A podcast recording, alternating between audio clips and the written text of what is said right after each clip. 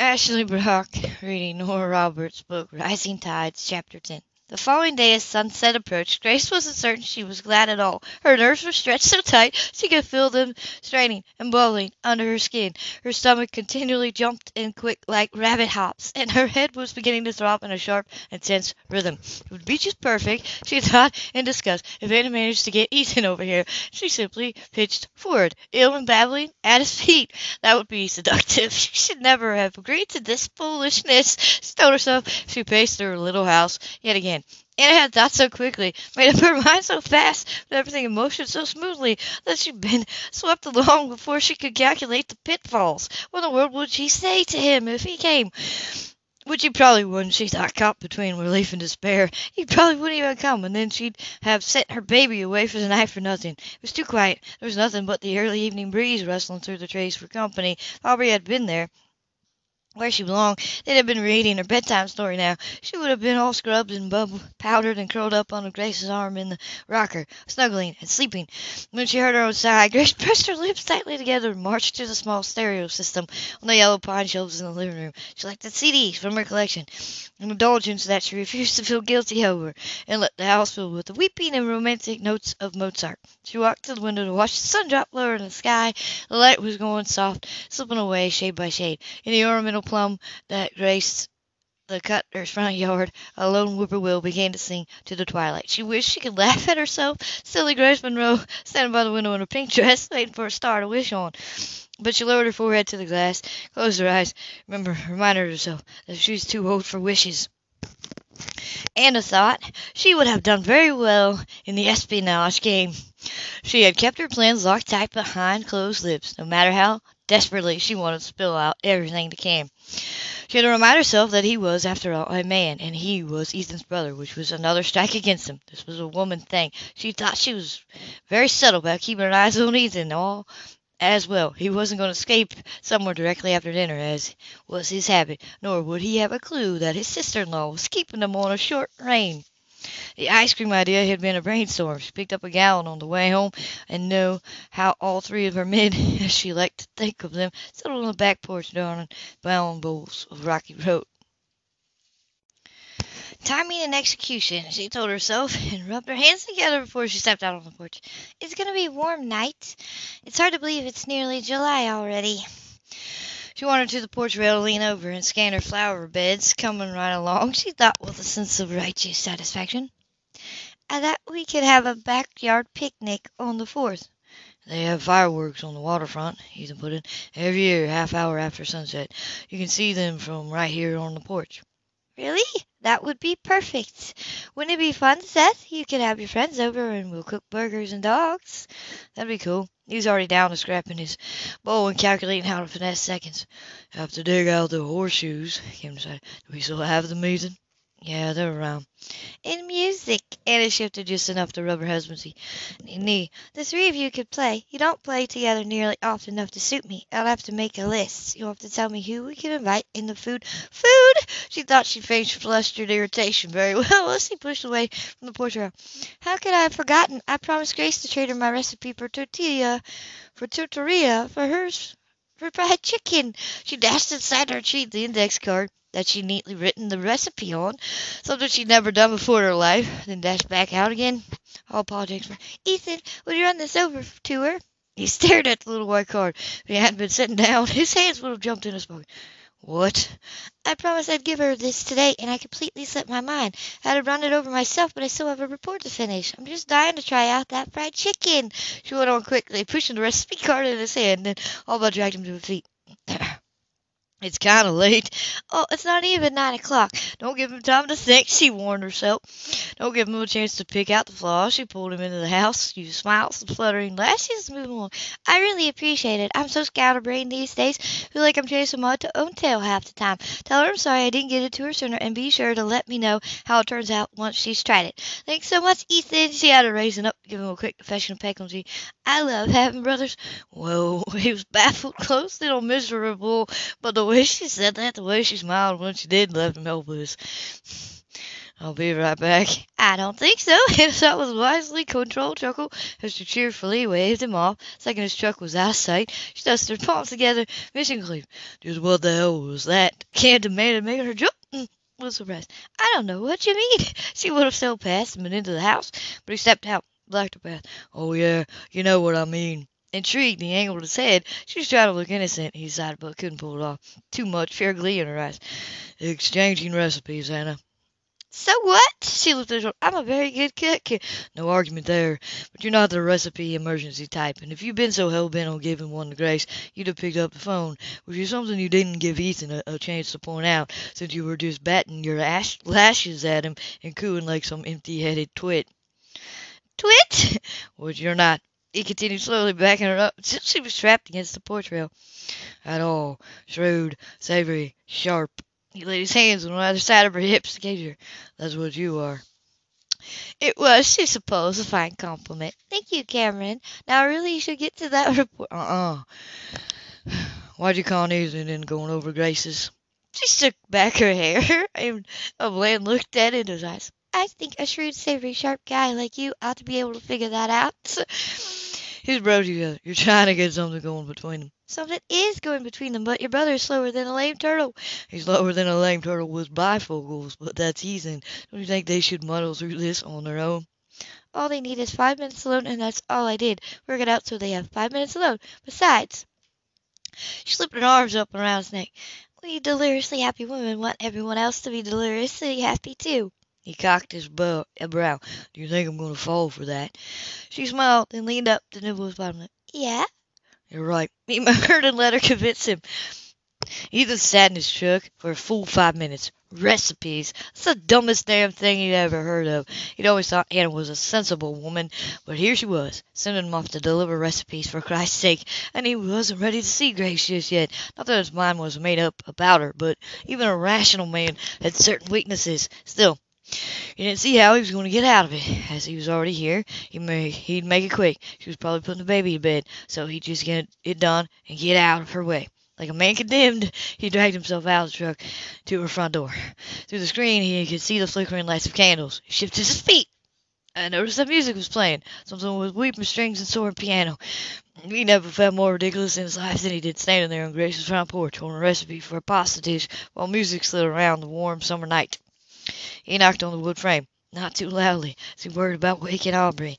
Gave serious thought to sticking the card in the door and hightailing it, but he knew that would be cowardice, plain and simple. And Anna would want to know why he hadn't brought her the instructions for Grace's fried chicken. When he saw her, he wished to God Almighty he'd taken the coward's way. She walked out from the kitchen at the back of the house. It's a tiny place. Had always made Ethan think of a dollhouse, so she didn't have far to travel. To him it seemed he watched her walk through that music, that light, for hours. She wore pale, fragile pink that skimmed down to her ankles, with a row of tiny pearl buttons from the hollow of her throat to the hem that flowed all round her bare feet. He had rarely seen her in a dress, but now he was too thunderstruck by the sight of her to question why she was wearing it.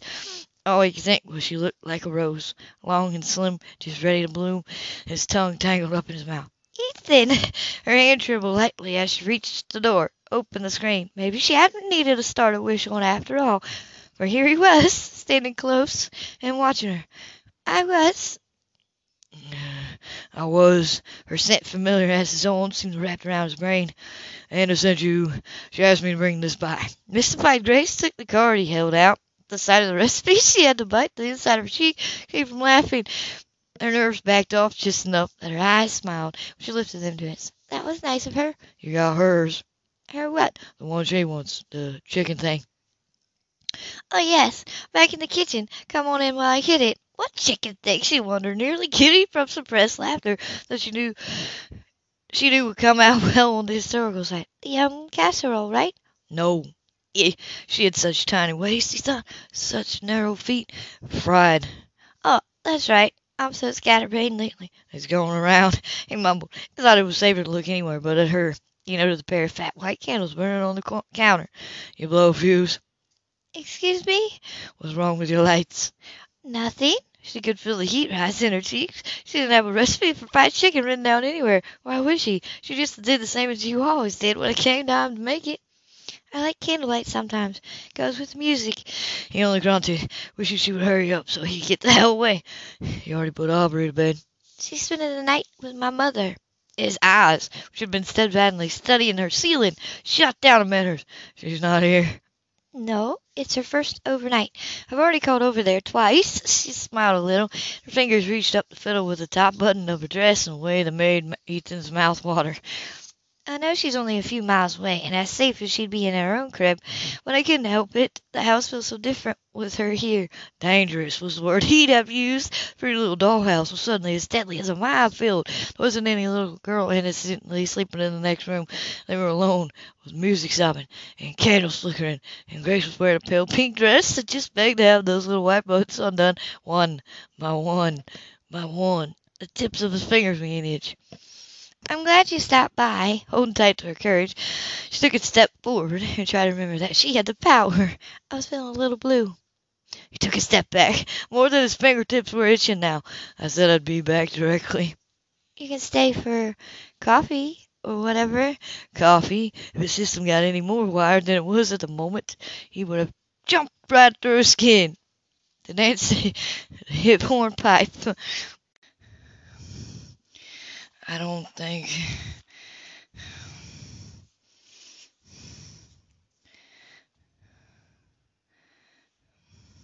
Ethan, I can't steer clear of you the way you asked me. St. Chris is too small, and our lives are too tangled up together. She can feel the pulse in her throat pounding against her skin in a hard, instant little knife. And I don't want to. I don't want to steer clear of you, Ethan. I said I had my reasons, and he could think of the what they were if she'd just stopped looking at him with those big green eyes. I'm just watching out for you, Grace. I don't need you to watch out for me. We're all grown up. Both of us. We're alone. Both of us. She stepped closer. She could smell his after work shower on him, but under it, as always, was the scent of the bay. I don't want to be alone tonight. he edged back. If he hadn't known her better, he'd been have sworn she was stalking him. I've made up my mind on this. But damn it, it wasn't his mind working overtime. It was his loins. Just stay back, Grace. It seems like I've been standing back forever. I want to move forward, Ethan, whatever that means. I'm tired of staying back or standing still. If you don't want me, I'll live with it. But if you do, she moved closer, lifting a hand to lay it on his heart, and discovered that his heart was pounding. If you do, then why won't you take me? He backed hard to the counter. Stop it. You don't know what you're doing here. Of course I know what I'm doing. She snapped it out, suddenly furious with the pair of them. I'm just not doing a good job of it, since you'd rather climb up my kitchen wall than lay a finger on me. What do you think I'll do? Shatter into a million pieces? I'm a grown woman, Ethan. I've been married. I've had a child. I know what I'm asking you, and I know what I want. I know you're a grown woman. I've got eyes. Then use them, and look at me. How could he do otherwise? Why did he ever believe he could? There standing in shadow and light was everything he yearned for. I'm looking at you, Grace. With my back to the wall, he thought, in my heart in my throat. Here's a woman who wants you, Ethan. One who needs you. I saw his eyes change that. Sharpen, darken, focus, an unsteady breath. She sat back. Maybe I'm what you want what you need. he was afraid she was, and that telling himself he could and would with a, do without her had been an exercise in fatality. She was so lovely, all rose and gold, and the candlelight, her eyes so clear and honest. I know you are, he said only, but that wasn't supposed to change anything. Do you think? Do you have to think all the time? It's getting hard too. He remembered right at the moment. Then don't. Let's both stop thinking. Even as the blood pounded in her brain, she kept her gaze locked on his and lifted her hands, trembling hands, to the top button of her dress. He watched her unfasten it, staggered at how that single, simple gesture, that tiny inch of spose skin, could electrify him. Felt his lungs clog, his blood sizzle, and his needs, all the long denied needs, beg for release. Stop, Grace, he said gently. Don't do that. Her hands fell back to her sides and defeat. She her eyes. Let me do it. Her eyes blinked open, stared stunned at his sober gaze as he stopped. He stepped to her. She took in one shaky breath and held it. I've always wanted to. He murmured and slipped the next tiny button free. Oh, the breath she came out in a hitch and sobbed. Ethan, you're so pretty. She was already trembling. He lowered his head to brush a kiss over her lips and soothe. So soft. I've got rough hands. Watching her, he's giving his knuckles down her cheek, over her throat. But I won't hurt you. I know. I know you won't. You're shaking. He undid another button, then another. I can't help it. I don't mind. Patiently eased the buttons free her voice. I guess I knew deep down if I walked in here tonight I wouldn't be able to walk away again. I've been wishing you'd walk in here. I've been wishing it a long time.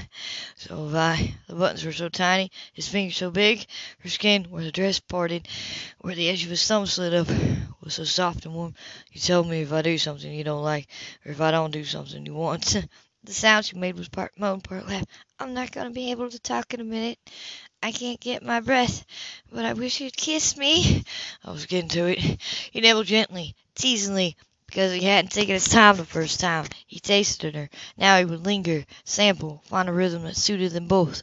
When her sigh filled his mouth it was sweet, he loosened more buttons and let the long deepening kiss spin out. Touched her nowhere else. Not yet. Only mouth against mouth, with flavors mixed. When she swayed, he lifted his head, looked into her eyes, clouded now, heavy and aware.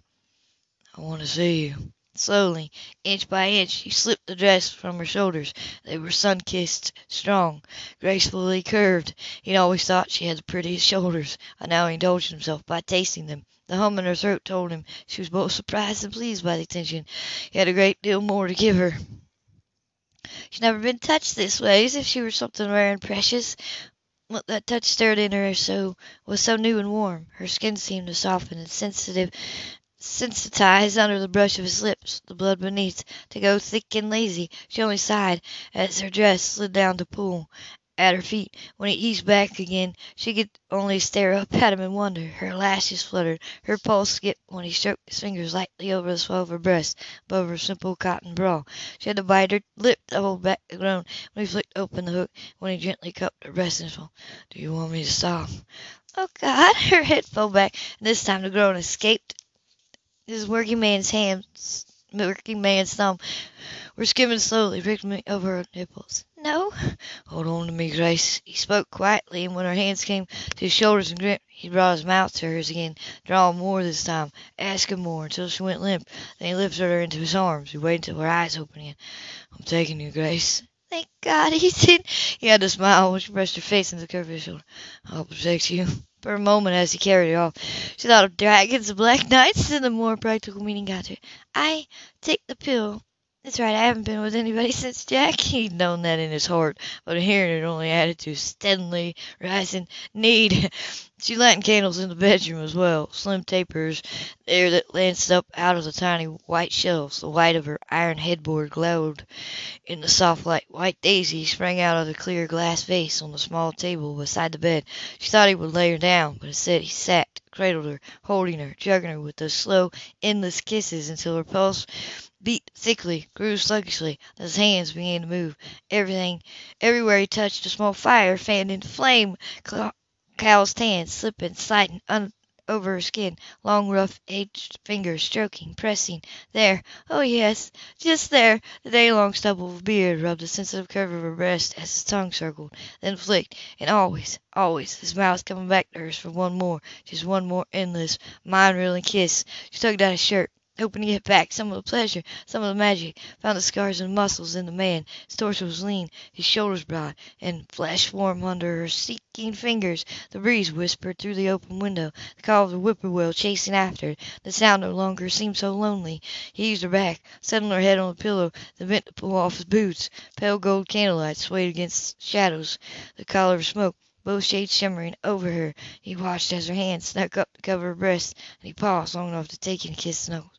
I wish you wouldn't, he murmured. You're such a pleasure to look at.